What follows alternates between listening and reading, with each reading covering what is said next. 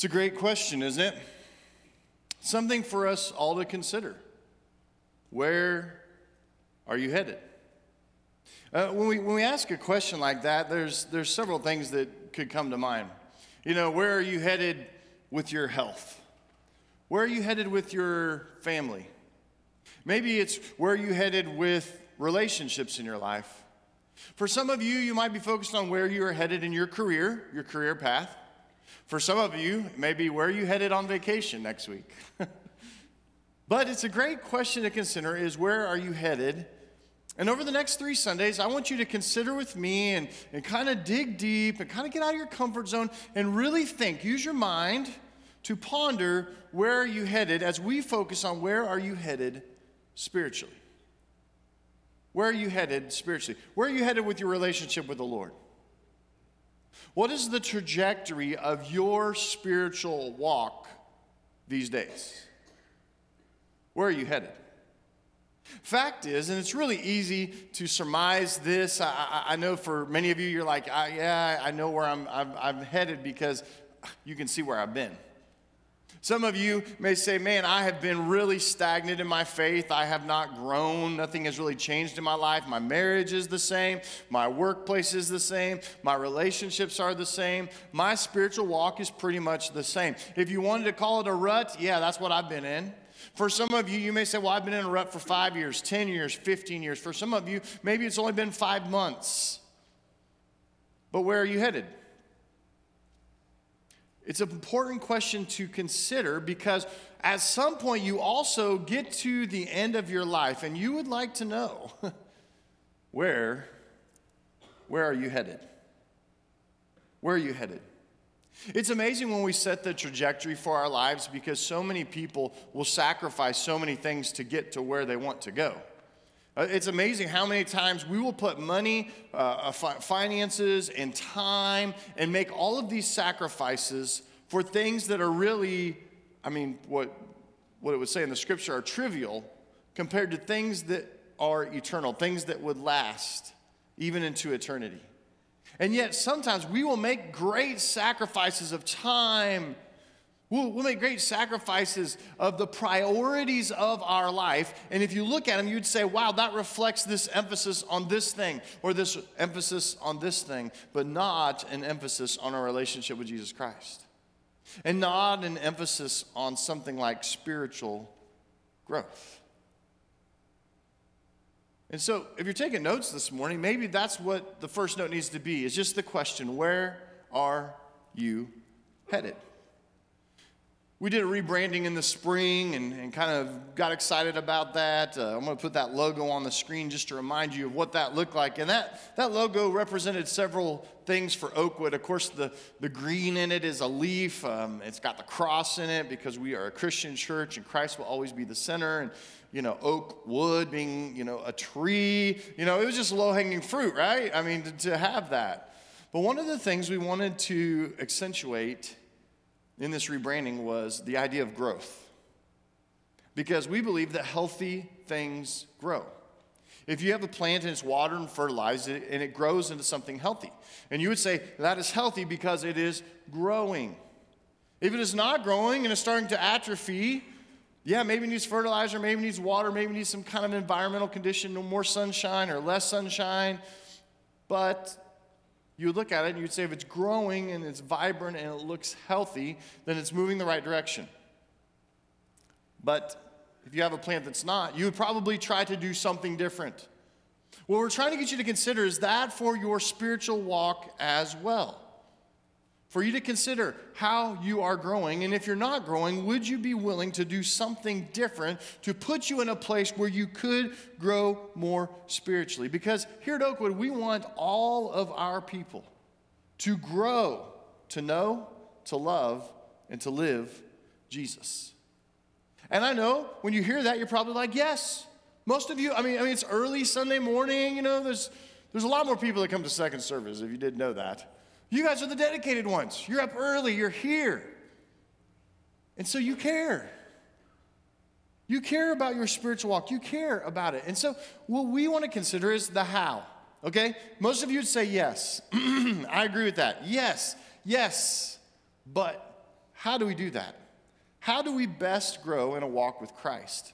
I think there's no better place to look than the Bible itself to find this out. And so uh, we're going to begin this morning in Acts chapter 2. So if you have your Bibles, I invite you to turn there. That's a New Testament, Matthew, Mark, Luke, John, and then the book of Acts, Acts chapter 2. And we're going to look at uh, one verse there, verse 42. And we're going to look at the early church and to see what has happened here. And what I want to tell you before we begin to read this is I think some things we've done well here at Oakwood through the years um, are, are, things like Bible teaching, um, impartation of truth, that those are good things, good information to have. But where we fall short sometimes, and what might be missing in our spiritual walk and our spiritual growth, is the application of Scripture to our lives, actually living it out, doing what the Bible says, and the accountability to the application of the Scripture in our lives. And accountability oftentimes requires, you know, well, it does require another person. I mean, we can be held accountable and in check by God's Holy Spirit, and I don't want to diminish the Spirit in any way. But we read throughout Scripture that we're supposed to be doing life together, and that there's this group of people that come together as God's church, and they're called to to have relationships with each other and have deep relationships with each other and help each other to grow spiritually. There's tons of scripture that talk about us spurring on one another toward love and good deeds. And so let's begin by looking at, at the book of Acts, chapter 2. And, and in the verse, before we read this verse 42, in the verse just before it, I just want to share what's happened here. Uh, Peter's preached a sermon um, on the what we call the day of Pentecost. He's preached this sermon, and it says those who accepted his message were baptized, and about three thousand were added to their number that day. So the church went from, if you're studying the book of Acts and you know your numbers there, it went from went really from 12 to 120, it says, and now it's 3,000 by the end of chapter 2. 3,000 people are part of God's church. And then look what it says, because it's so telling here in the next verse, Acts 2:42. It says, They, this is talking about these people, the 3,000 that are in God's church now, they devoted themselves to what? To the apostles' teaching and to fellowship, to breaking of bread, and to prayer.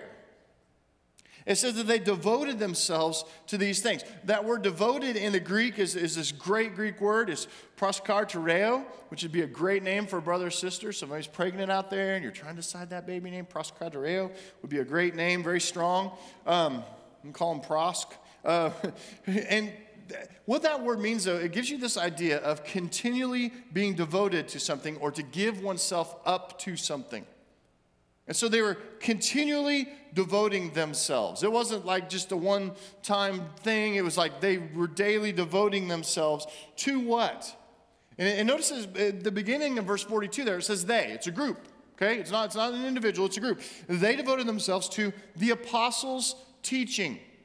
Okay, this was the teaching of the disciples. The teaching that we have today in Matthew and Mark and Luke and John, and even the story of the church being birthed by these same apostles and disciples into the book of Acts, and even into the rest of the New Testament, as people who encountered Jesus wrote down their stories.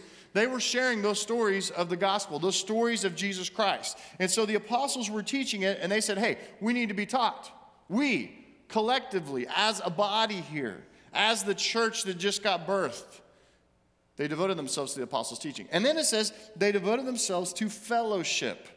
We read fellowship, and fellowship takes on a lot of forms and means a lot of different things to a lot of people. A lot of times when we think of fellowship in God's church, we think of food, right? I mean, I think of, has anyone, this might, you know, date me really bad, but has anyone ever heard of a linger longer? Anyone? Raise your hand. There's got to be somebody. Okay, a few of you. Okay, you know what a linger longer is. The linger, you lingered longer to what? Eat brownies and cookies and homemade ice cream and get to know people. And we called it fellowship. In fact, a lot of churches used to have something called a fellowship hall. I don't know why they called it the fellowship hall. It wasn't a hall, it was a room, but we called it a hall, okay? Um, strange things in God's church. You know what? We name things sometimes. But um, it was the fellowship hall, and the whole idea was that's where we're going to eat, that's where we're going to gather, and that's where we're going to have fun and make memories. And, and, and, and all this stuff happens in the fellowship hall. And, and so there's this idea of fellowship there, and we think, you know, food sometimes, and that's not a bad thing, it's a good thing. But, but this fellowship here, this word here, is a Greek word called koinonia. Now, if you've been around church for any number of years, you probably have an idea. Oh, yeah, koinonia, I remember that. We used to have a Sunday school class here at Oakwood uh, back in the 80s and 90s called Koinonia. That was their name. What does Koinonia mean? Koinonia gives us this idea of deep, meaningful fellowship, of intimate association, of a joint participation. This isn't casual fellowship like get a brownie and let's talk about how are you doing? Oh, I'm fine. How are you? Oh, good. That's not, that's not the fellowship it's talking about here. These people were sharing their very lives together. It was a deep fellowship. So when you hear koinonia and you hear the fellowship, as we translate it into English there, think of deep fellowship and intimacy with other people. And then it goes on and says that they also dedicated themselves to the breaking of bread. It's actually a reference to communion there. That when they gathered together, they did what the disciples did with Jesus in the upper room. When Jesus said, Hey, take and eat, this is my body, this is my blood, do this in remembrance of me. I want this to be center to your worship, center in your mindset when you gather. The early church said, Hey, we've got to remember what all of this is about. All the songs and all the preaching and everything that we do as a church is about Jesus Christ. And we need to remember his sacrifice. And Jesus says, I am honored when you would take Holy Communion and you would do it together.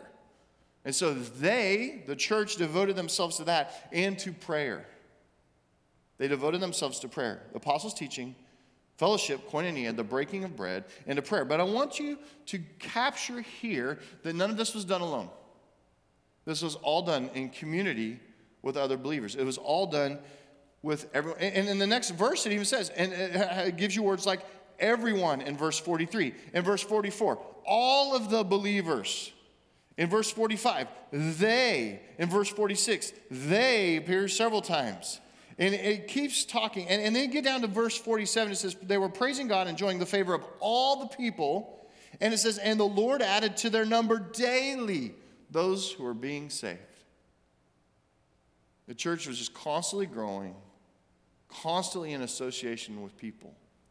And I feel like that's something that we've gotten away from. We've gotten away from it kind of culturally.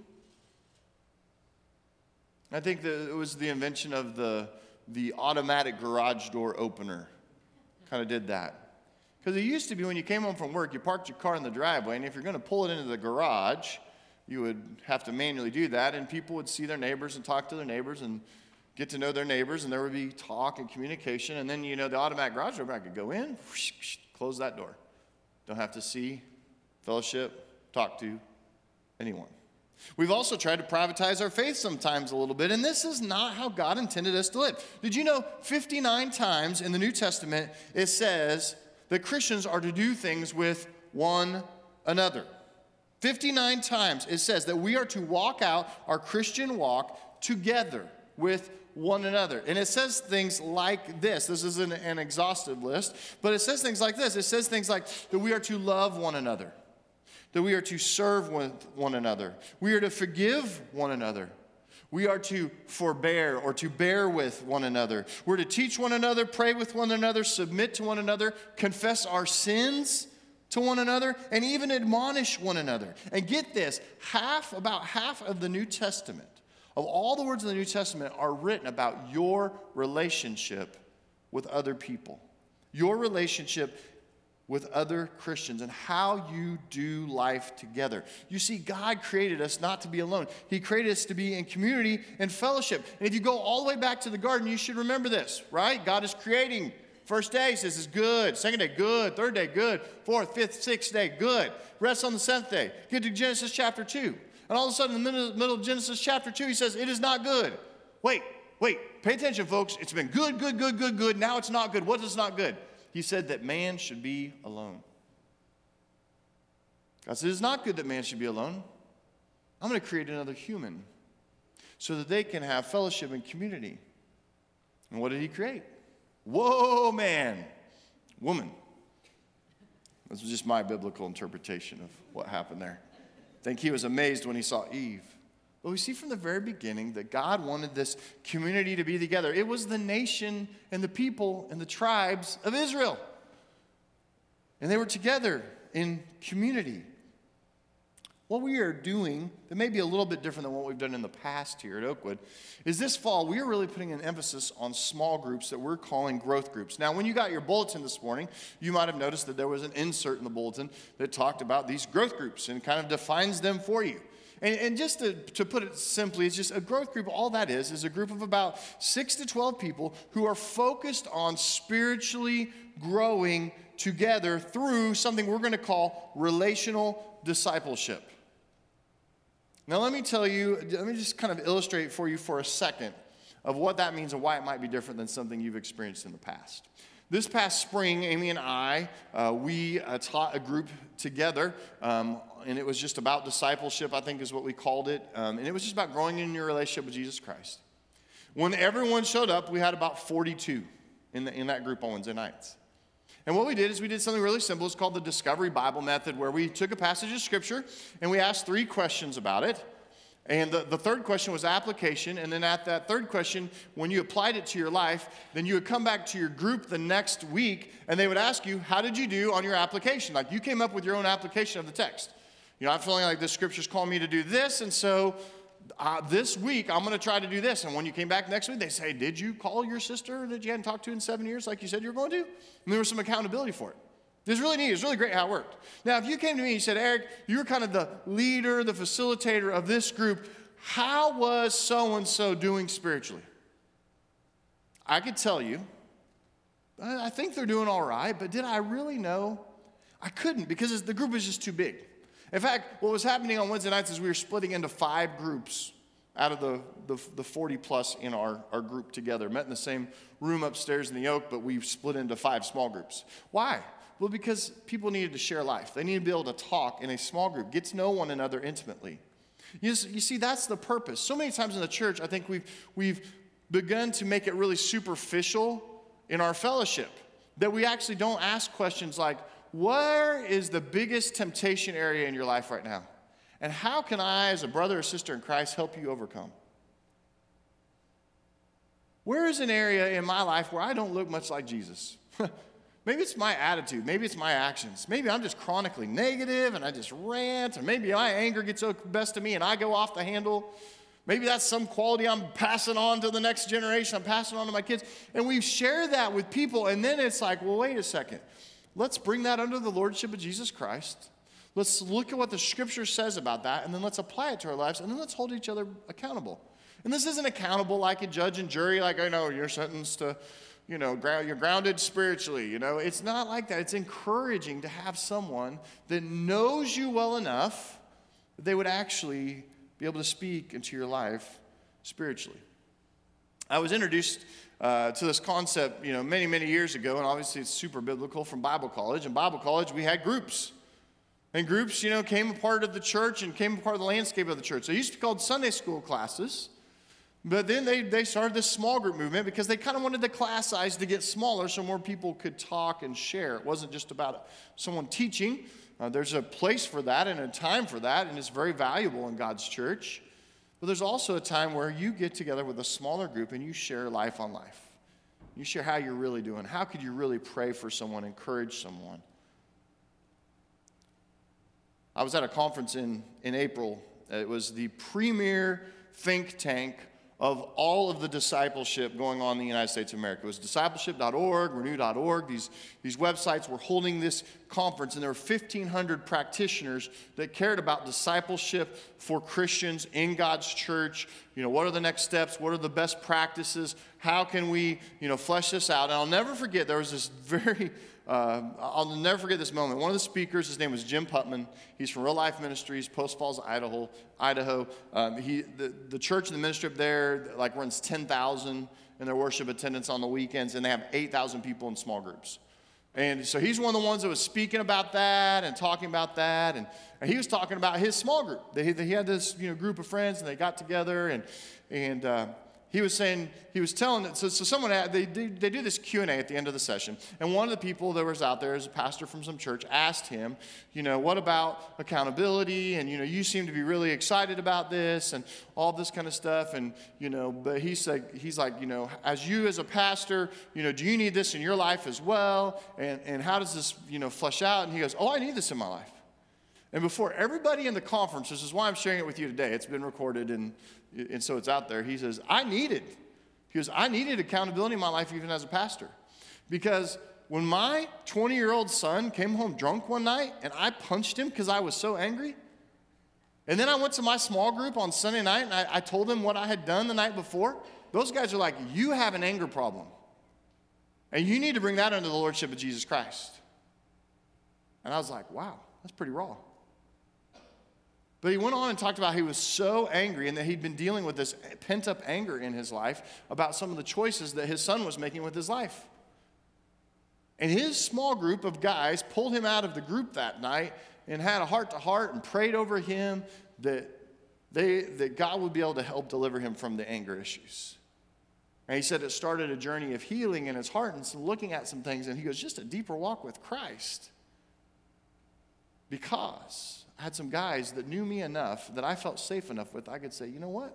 I punched my 20 year old last night because I was mad at him for coming home drunk. That's real life. That's real application of the Bible. That's what you're seeing with the church, with the Apostle Paul and, and all this stuff in the New Testament.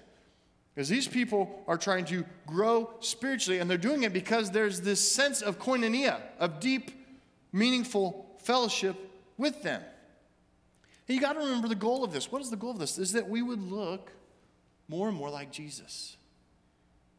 That's the call that we accepted when we became a disciple of Jesus. I know sometimes we like to leave out parts of the Great Commission, especially the part at the end where it says, Teach them to obey everything I've commanded you. There is an obedience piece to Christianity.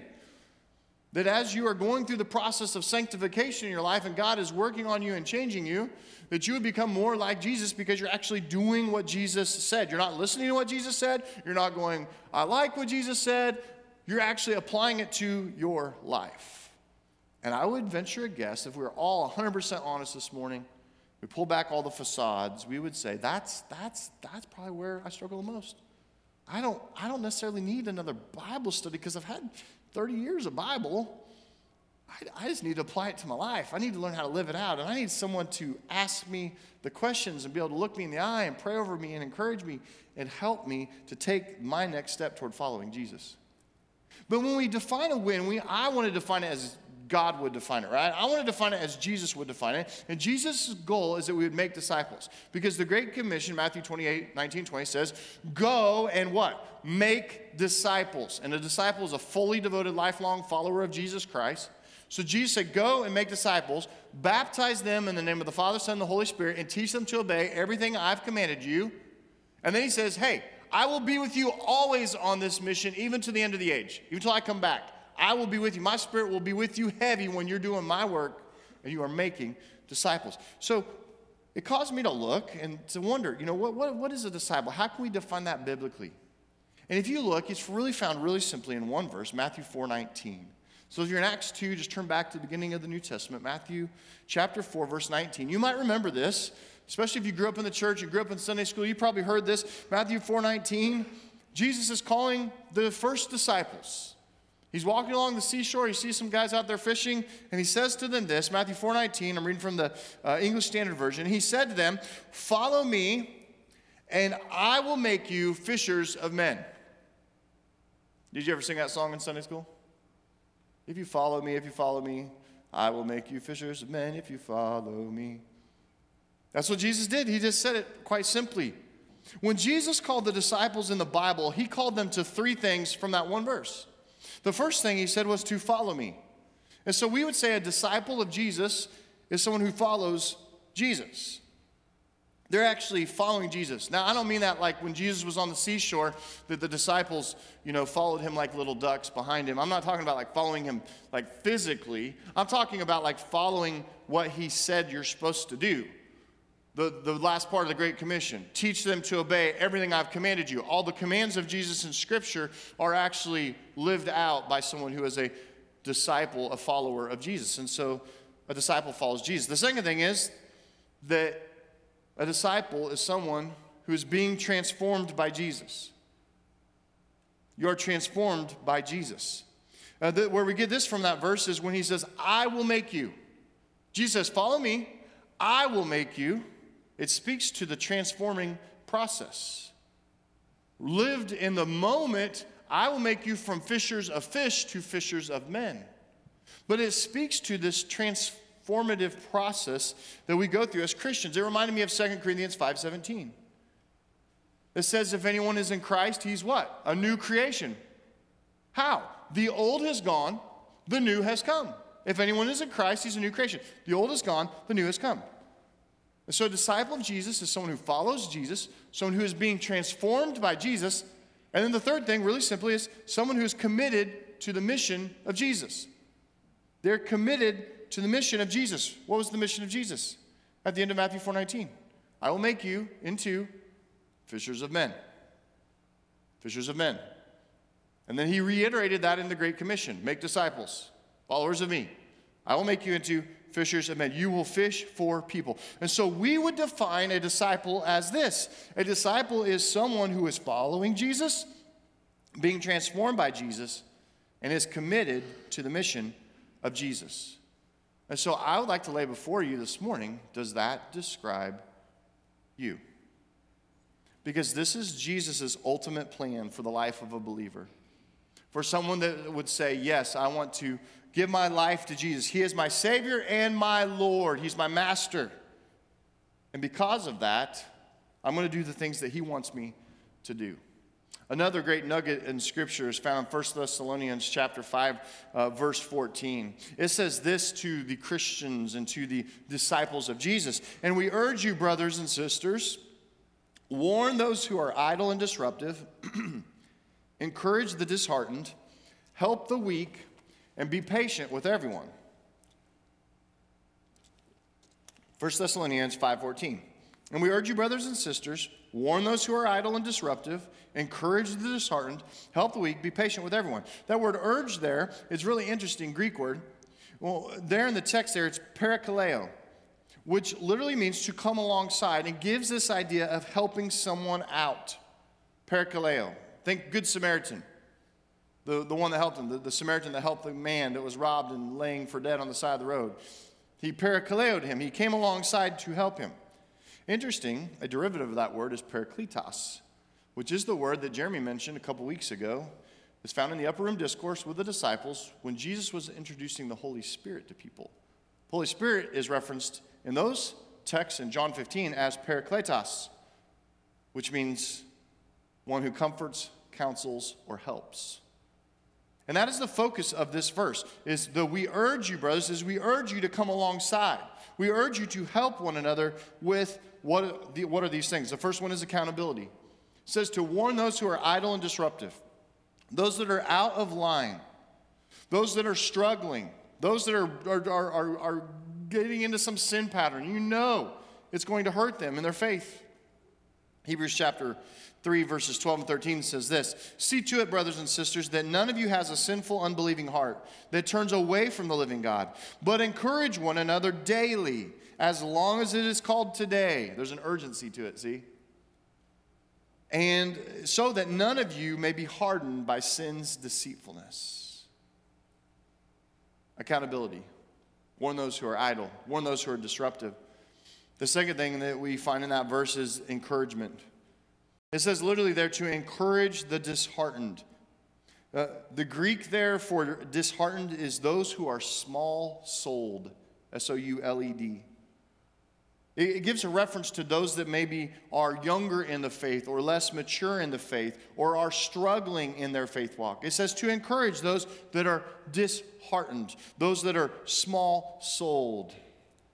And the last thing in that verse is care. It says help the weak. So we are, we are from that verse, we get that we are to warn those who are idle, disruptive, encourage the disheartened, and help the weak.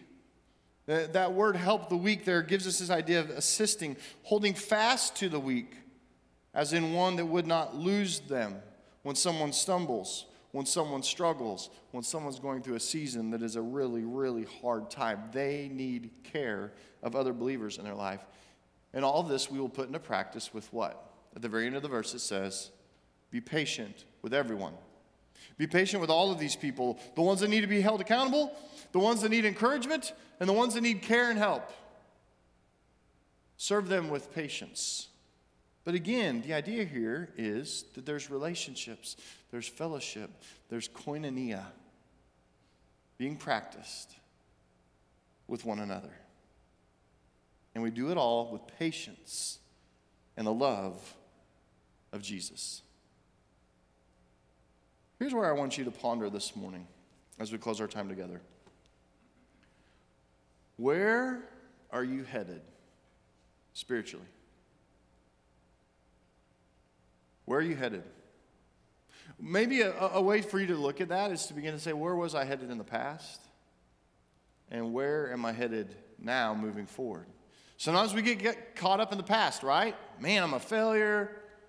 Man, I've been, I've been stinking it up in the faith. I'm one of those, I'm a, I'm a hypocrite. I claim one thing on, and I act one way on Sunday morning, and I go to work, and I'm a toot all week to everybody I encounter. I'm, I'm, i I struggle with my family. I struggle with my mouth. I struggle with my thought life. I, I mean, my, our finances are a mess because I'm irresponsible with the resources God has given me. I, I, I, you know, and I understand it's really easy to get down, but, but, but think about it in terms of today. Because today you can chart a new course. Where are you headed? Where are you headed spiritually? And I want you to understand that God has grace and forgiveness for all the failures of your past. And He wants to help you chart a way forward toward growth. And something that we're going to be talking about for the next couple weeks as we continue this series is for you to open your heart up to relationships. Obviously, first and foremost, your relationship with God.